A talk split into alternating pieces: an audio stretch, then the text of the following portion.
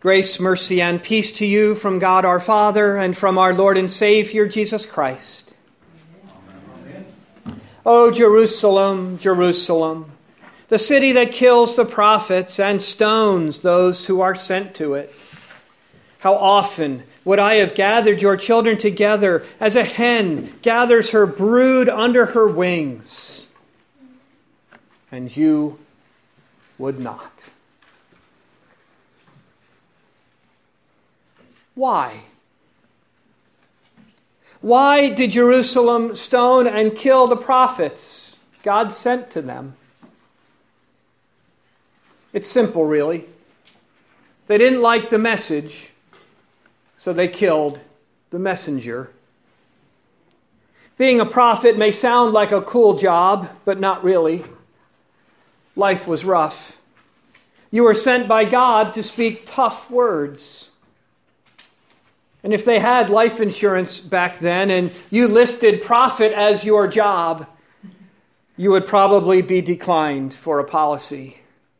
Very few were the prophets who died of old age. We heard an example of all this today from the book of Jeremiah. God sent Jeremiah to the people to call them to repentance but also to tell them that since they had fu- refused to repent, God was going to discipline them. An enemy was going to come in, defeat them in battle, and leave the city of Jerusalem desolate without inhabitant. So the people who heard him in the temple, who heard him speak these words, surrounded Jeremiah and were going to kill him. They didn't like the message, so kill the messenger.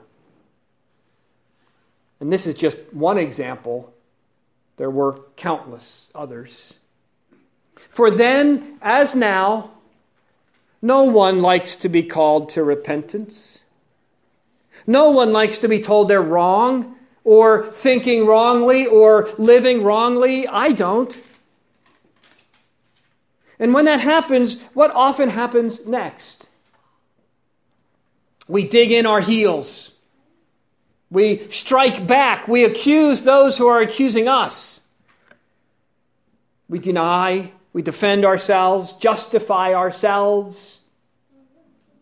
But repent, change? No, thank you. I'd really rather not do that. So you might think then that Lent must be a really unpopular season with its strong call to repentance, but it's not. There are so many people who, though not very religious, will still give up something for Lent. Which seems odd, doesn't it, if we don't like to repent? Ah, but you see, that's exactly why so many do it. They're not repenting. They're using Lent to atone for their own sins by giving something up rather than repenting. It's a substitute, but a rather poor one. The same thing is true, I think, when people make promises to God to get better, to do better. I'll pray more, give more, help more, love more, hug more, repent. No, repent more. I won't do that. Because that's what we're trying to avoid, right? This is another poor kind of substitute for repenting. To try to atone for your sins, not by giving something up, but by doing good things. But that doesn't work either. And then there are those who are publicly apologizing these days for all kinds of things for what our country has done, for the way we were raised, for oppression, for slavery, for inequality, for what else? But this too is usually not repentance. When this is an apology for what others have done, or a general situation, or how we might wish things were different. This too is a part of Jesus's, and you would not. you would not repent. For repentance, rather, is to say, I am a poor, miserable sinner. It's not anyone else's fault. I cannot give up my way out of it. I cannot good my way out of it. There is, in fact, nothing I can do about it. And for my sins against God and against others, I deserve to die. Now and forever.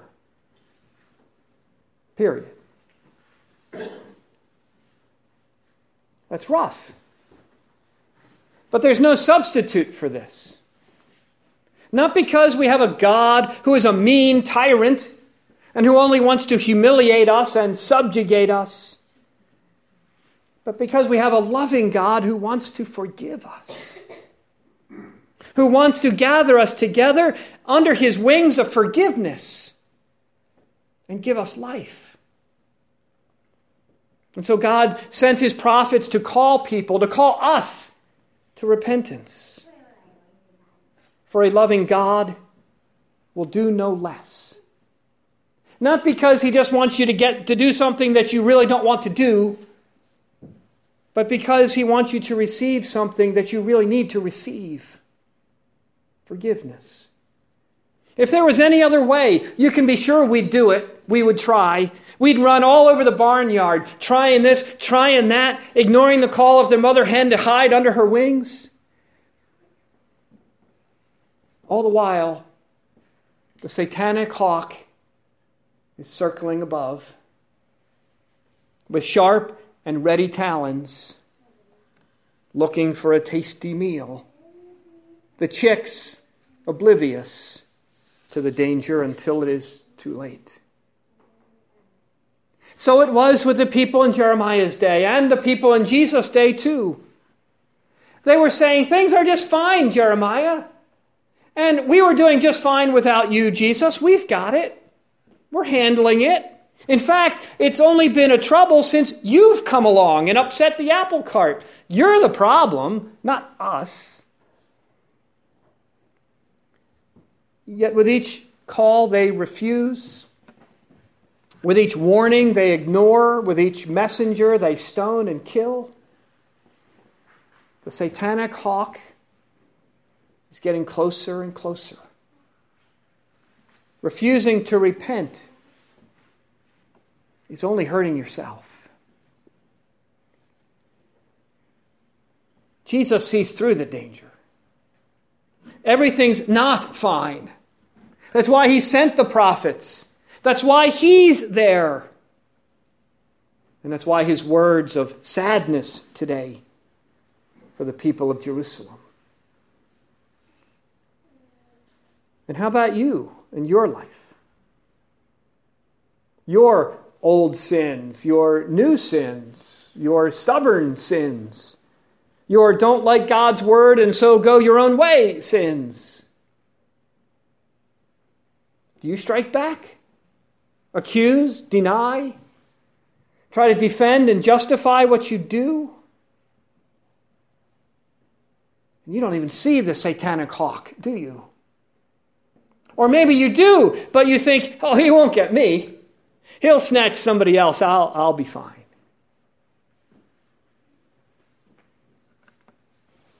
But there's only one safe place to be, and that is under the wings of Jesus' forgiveness.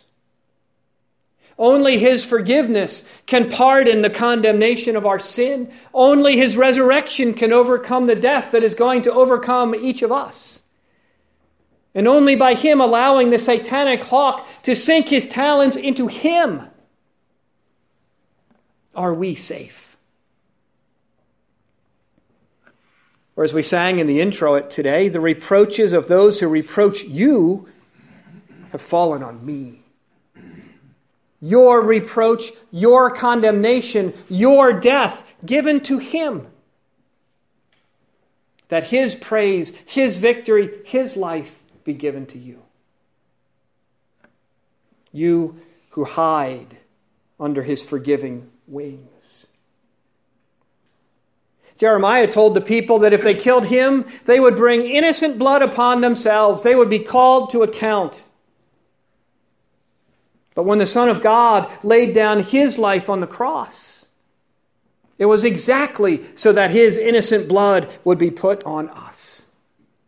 Blood not of condemnation, but blood of atonement.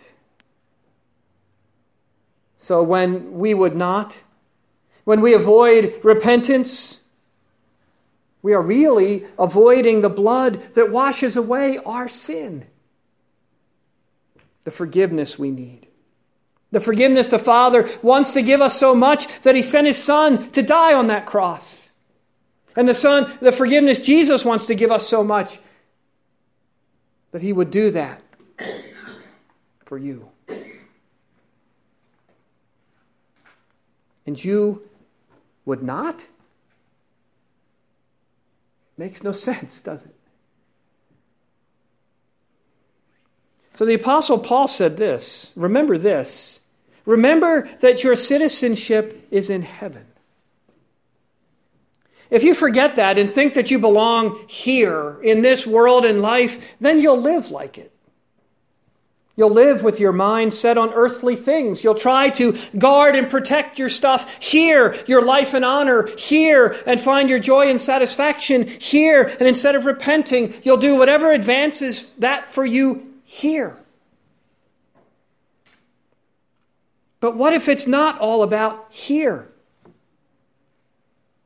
What if there's more? What if Jesus really did rise from the dead and promise us the same? And what if that's yours when you hide under the wings of Jesus' forgiveness? Then our stuff here, our life and honor here, isn't as important.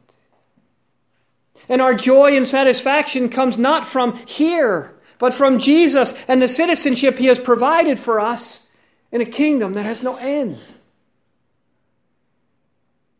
Well, that's a different perspective, isn't it? One, it seems to me, that makes repentance easier. Not easy, but easier. Or think of it this way if your citizenship is in heaven, as Paul said, then the church is like a colony here of heaven. An outpost of forgiveness and life in the midst of a world of sin and death. That means we shouldn't expect life to be easy. We're surrounded by sin and the consequences of sin, by pain and suffering and evil, by sadness and death. And yet, in the midst of all this, not immune from all this, but in the midst of all this, we are protected under the refuge of our Savior's wings. We're hurt, but we're not harmed. We're killed, but our life is not taken away. We're sad, yet still joyful. Because this is not all there is. We are a colony here and now, but our citizenship is in heaven. And from it, Paul says, from heaven, we await a Savior. And the transformation that will take place on the last day when our lowly bodies, our hurting bodies, our rebellious bodies, our diseased and dying bodies are transformed to be like His glorious body. The people in Jeremiah's day and in Jesus' day too you know, they thought of the temple as their sanctuary, and Jerusalem was their sanctuary city. And in those, nothing could harm them, they thought. But no, both Jeremiah and Jesus said. Rather, Jesus is the sanctuary. In Him, under His wings, we are safe. You see, what made the temple a sanctuary and Jerusalem a sanctuary city was not the building or the city, but the one who dwelled in them. The gracious God who was there to forgive. The gracious God who has now come in the flesh of Jesus. And so it's in Him that we're safe. no matter the city, no matter the country, no matter whether we're alive or dead. Jesus' reign and power and authority are over all. So, baptized into Christ, you are a citizen of heaven, though living in this colony now. And the Spirit given to you in those waters is working in you to repent and rely not on yourself or what you give up or what you do, but on the protecting wings of Jesus' forgiveness. And He leads you here to this altar to receive that innocent blood shed for you, to give you the life you need. And so here at this altar, you sing, Blessed is he who comes in the name of the Lord, for you see him here by faith his body and blood in this bread and wine. And so, also, given all this, you will give. For rather than try to guard and protect your stuff here and your life and honor here and your joy and satisfaction here and do whatever advances this all here, you'll give this for others. Because why not? Because you really have something more than this that makes all this pale in comparison. You have a glorious Savior who is going to glorify you. So repent. That's a good thing. And yes, it's exactly what I'd like to do and need to do. For it is the truth. It is my life, receiving my life from my Jesus. No substitutes, just forgiveness. In the name of the Father, and of the Son, and of the Holy Spirit.